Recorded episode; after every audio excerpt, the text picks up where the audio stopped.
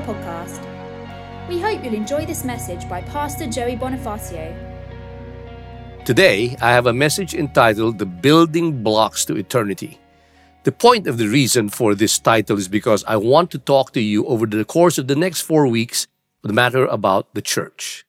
The church, in its essence, is nothing more than a community, but it's a very special community because it didn't start in the New Testament. It all dates back to the Garden of Eden. The essence of community is relationship. And in Genesis chapter 2, verse 2, we find that by the seventh day, God had finished the work he had been doing. So on the seventh day, he rested from all his work. From the very beginning, God's intent and desire was to build a relationship with his creation. He is a good God. And on the seventh day he rested because on the sixth day he created man and his desire was on the seventh day was not man for work for him, but for him to enjoy a relationship with mankind.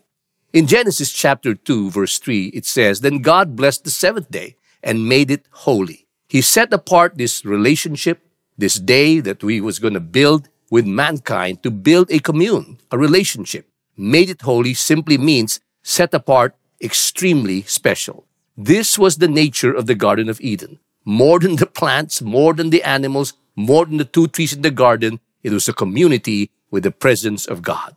God was available and man was available to him. There was acceptance on both sides. There was an affinity in the spirit and there was an aff- affirmation of love. When mankind sinned against God, that level of availability, acceptance, affinity, and even affirmation was still present. That's what we find in families, the original life, uh, natural communities that we have. Availability, acceptance, affinity, and affirmation. However, when they sinned against God, the same things were there without God. And so now families are left to be available to one another, to accept one another, to have that affinity and bond and affirm one another, but they have lost the essence of this community with God. Hence, God reached out to a man named Abraham. And Abraham was, the, was supposed to give birth to a new community. And through his sons, Isaac, Jacob, and all, and all the sons of Jacob, a new community would be birthed. And that community would be a community that would represent a people that have the same availability, acceptance, affirmation, and affection, eh, but this time with God. In Genesis chapter 28, verse 3, we find the first time that the Bible mentions the word community. God Almighty, this is uh, Jacob speaking to his sons, or rather Isaac speaking to Jacob, God Almighty will bless you and make you fruitful and increase your numbers until you become a community of peoples. This was a prophetic word that Isaac was speaking to his son Jacob that they will one day become Israel, the people that would represent the kingdom of God on the earth, the people that would be a community that had God at the center of it. While that was true, the devil wanted to destroy that community. And that's why in the land of Egypt, they were enslaved spiritually, relationally, physically, and even financially. And that was the result of the devil wanting to stop the kingdom of God. The devil wanting to destroy the same thing that they had in the Garden of Eden with Adam and Eve. This time he wanted to destroy the community that Abraham began with. But God sent a redeemer, and that redeemer was Moses. And Moses essentially set these people free to become the community of people. That word community is written all over the Old Testament over 80 times, but only once in the New Testament. Because in the New Testament, the word community was replaced by another word, and that word is the word church. In the next seven verses, I'm going to read for the very first time what Jesus said about the church. Matthew chapter 16 verse 13 said, When Jesus came to the region of Caesarea Philippi, he asked his disciples, Who do you say the Son of Man is? That's the first verse. Notice what it says. They replied, Some say John the Baptist, others say Elijah, and still others Jeremiah or the prophets. But what about you? Here's now Jesus asking his followers, his disciples, this brand new community, the church. Who do you say I am? Simon Peter answered, You are the Messiah, the Son of the living God. While others thought of Jesus as a prophet, a good teacher, a kind man, Peter said, No, you are the Son of God. You're the Messiah. You're the Savior of the world. Jesus replied and said, Blessed are you, Simon, son of Jonah, for this was not revealed to you by flesh and blood, but by my Father in heaven. And I tell you, Peter, that you are Peter, and on this rock of revelation, I will build my church. That's the first time the word church is mentioned. And the gates of Hades will not overcome it. I will give you the keys of the kingdom of heaven. Whatever you bind on earth will be bound in heaven, and whatever you loose on earth will be loosed in heaven. Let me begin with my first point. The church is a community gathered on Jesus. While in the community of Israel, they were gathered under Yahweh, the living God. This time, God the Father sends his son Jesus, and a community is birthed gathered around Jesus. These people have a revelation of who Jesus is. That's why Matthew chapter 16 verse 13 says, when they came to Caesarea and Philippi and said, who do you, who do you say the son of man is? They replied, some say John the Baptist. Some say you're just another prophet. But what about you? And that's the question. If we are to become the church, we need to answer this and to know that we're part of the church because it's a community that is founded on, that is all about gathering around one person, and that is Jesus. Simon Peter said, You are the Messiah, the Son of the living God. Jesus replied, Blessed are you, Simon, son of Jonah, for this was not revealed to you by flesh and blood, a people who have a revelation of Jesus. Jesus speaks of this idea of the church not just as a people who have a revelation of who he is, but the people who have been called out of the world. In John chapter 15 verse 19, he says, if you belong to the world, it would love you as its own. As it, as it is, you do not belong to the world, but I have chosen you out of the world. One of the reasons why uh, Adam and Eve lost it is because they become worldly. They, they decided to break their relationship and community with God and sinned against God we, the church, have been chosen out of the world to be holy. That goes all the way back to Genesis, where we said God made the seventh day holy. Holy means set apart. Holy means we've been separated because we do not belong to the world. We belong to God. And therefore it says, that's why every now and then you find that the world hates people who profess to be followers of Jesus. That's not to be unexpected. That's actually to be expected because we are a community gathered on Jesus, a people who have a revelation of who Jesus is, a people called out of the world, and a people called into Jesus. A separated people that love him for who he is, the Savior, the Messiah of the world. 2 Timothy chapter 1 verse 9 says, He saved us and called us, there it is, to a holy life. God has called us to be separate from the world, to live a holy life under a calling with Him, not because of anything we've done, but because of His own purpose and grace. God has a purpose in Jesus.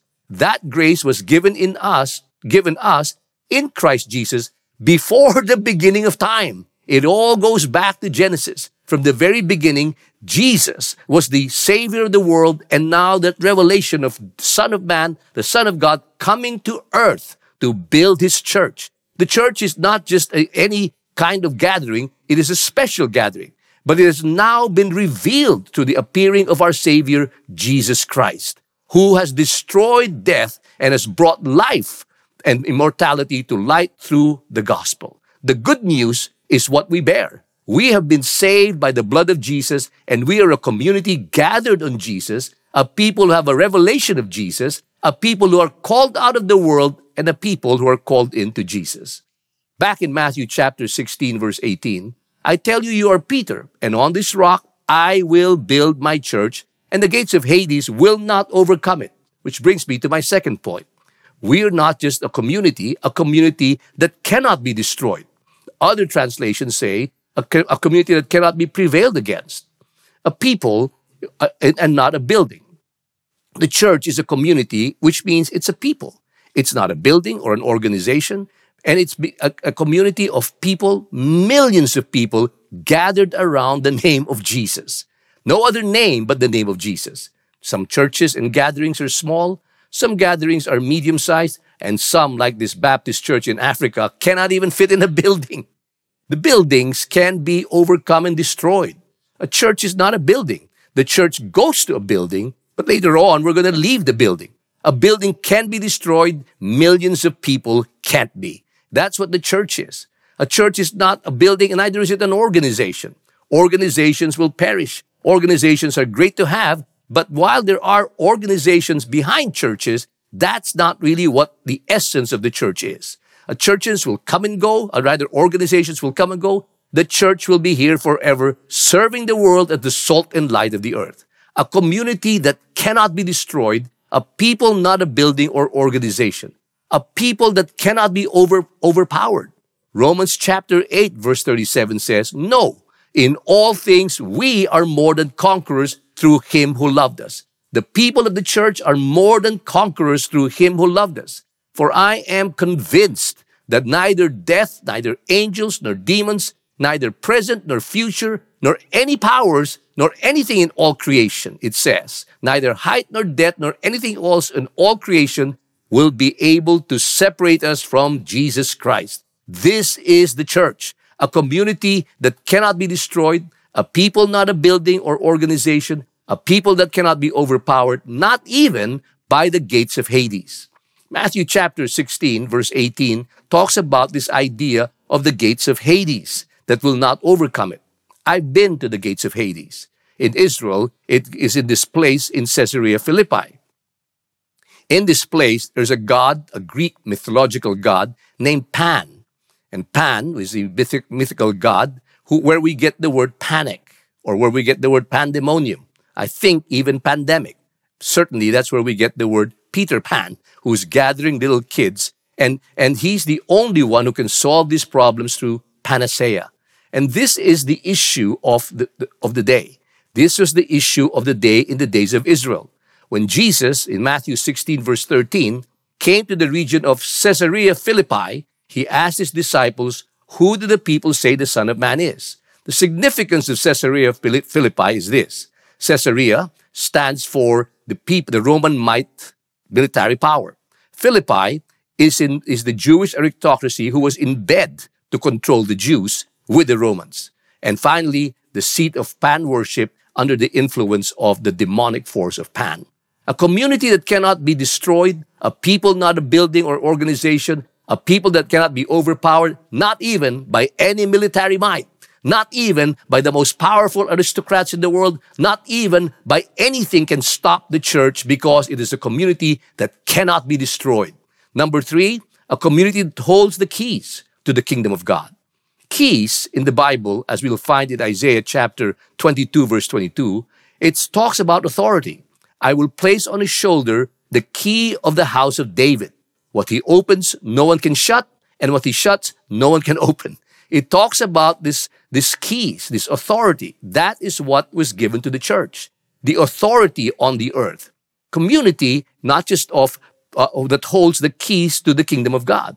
A people, not a building, but in the world. Secondly, a people that cannot, can, can and loose things on the earth. Let me explain. A people not in a building, but in the world.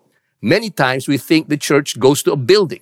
No, the church goes to a building to worship God, but then we live in the world. We impact the world in our marriages, with our children, in education. For centuries, Christianity, the church was responsible for much of education because it's a people that can bind what is wrong in this earth. There is a people who can take and push back the darkness. And it's a people that can let loose the goodness of God, the kingdom of God, the authority to bind the spiritual forces that destroy this earth that destroy families, that destroy businesses, that destroy things or the, even the environment and let loose the goodness, the power, the kindness, the love of God. A community that holds the keys to having that authority to bind and loose the kingdom of God on the earth, to bind the things that are need to be bound on this earth and let loose the things of God on the earth. It is not, a, we are not just in a building, but we're in the world to impact the world. Let me summarize this short message a community gathered around Jesus, a people who have a revelation, the truth of who Jesus is.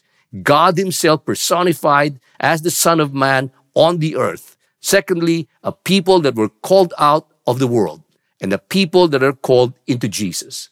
A community that cannot be destroyed. People, not a building or an organization, a people that cannot be overpowered by anything, not even the might of military, the greatest military uh, uh, uh, places in the world, not even the most persecuting people, not even the gates of Hades. And finally, a community that holds the keys to the kingdom of God. We, the church, are go to a building, but we're not just in a building, we are in the world. a people that cannot be that, that, that can be that can bind things on the earth, and finally a people that can let loose the things of God in heaven on the earth. You'll notice in this short summary that the words a people, a people, a people, a people, except for not by the gates of Hades, all of this is about people. The church is a people. It's not a building. It's not an organization. It's a people that have a revelation of who Jesus is and have been called by God to himself so that we, just like Israel, can tell the whole world about this loving God. Join me in a short word of proclamation and prayer. Pick up a piece of bread and a cup as we pray and acknowledge our relationship with Jesus. Why we gather, why we go online, why we go to buildings, why we pray for one another, why do we do small group? Because we are the church. Lord Jesus, thank you for the privilege of being called into your church. Thank you for the joy of the revelation that Peter had that you said flesh and blood did not reveal this to us. It was your Holy Spirit who joined us to your church. Lord, we acknowledge we, are, we don't join a church. We're joined to a church, a people that are gathered under the name of Jesus, a people that cannot be destroyed, and a people that have the authority to, to let loose on the earth and bind the wickedness of this earth. In Jesus' name we pray. And everyone said, Amen. Thank you for listening to the Every Nation Singapore podcast. We hope you've been blessed by today's message. For more information, visit everynation.org.sg.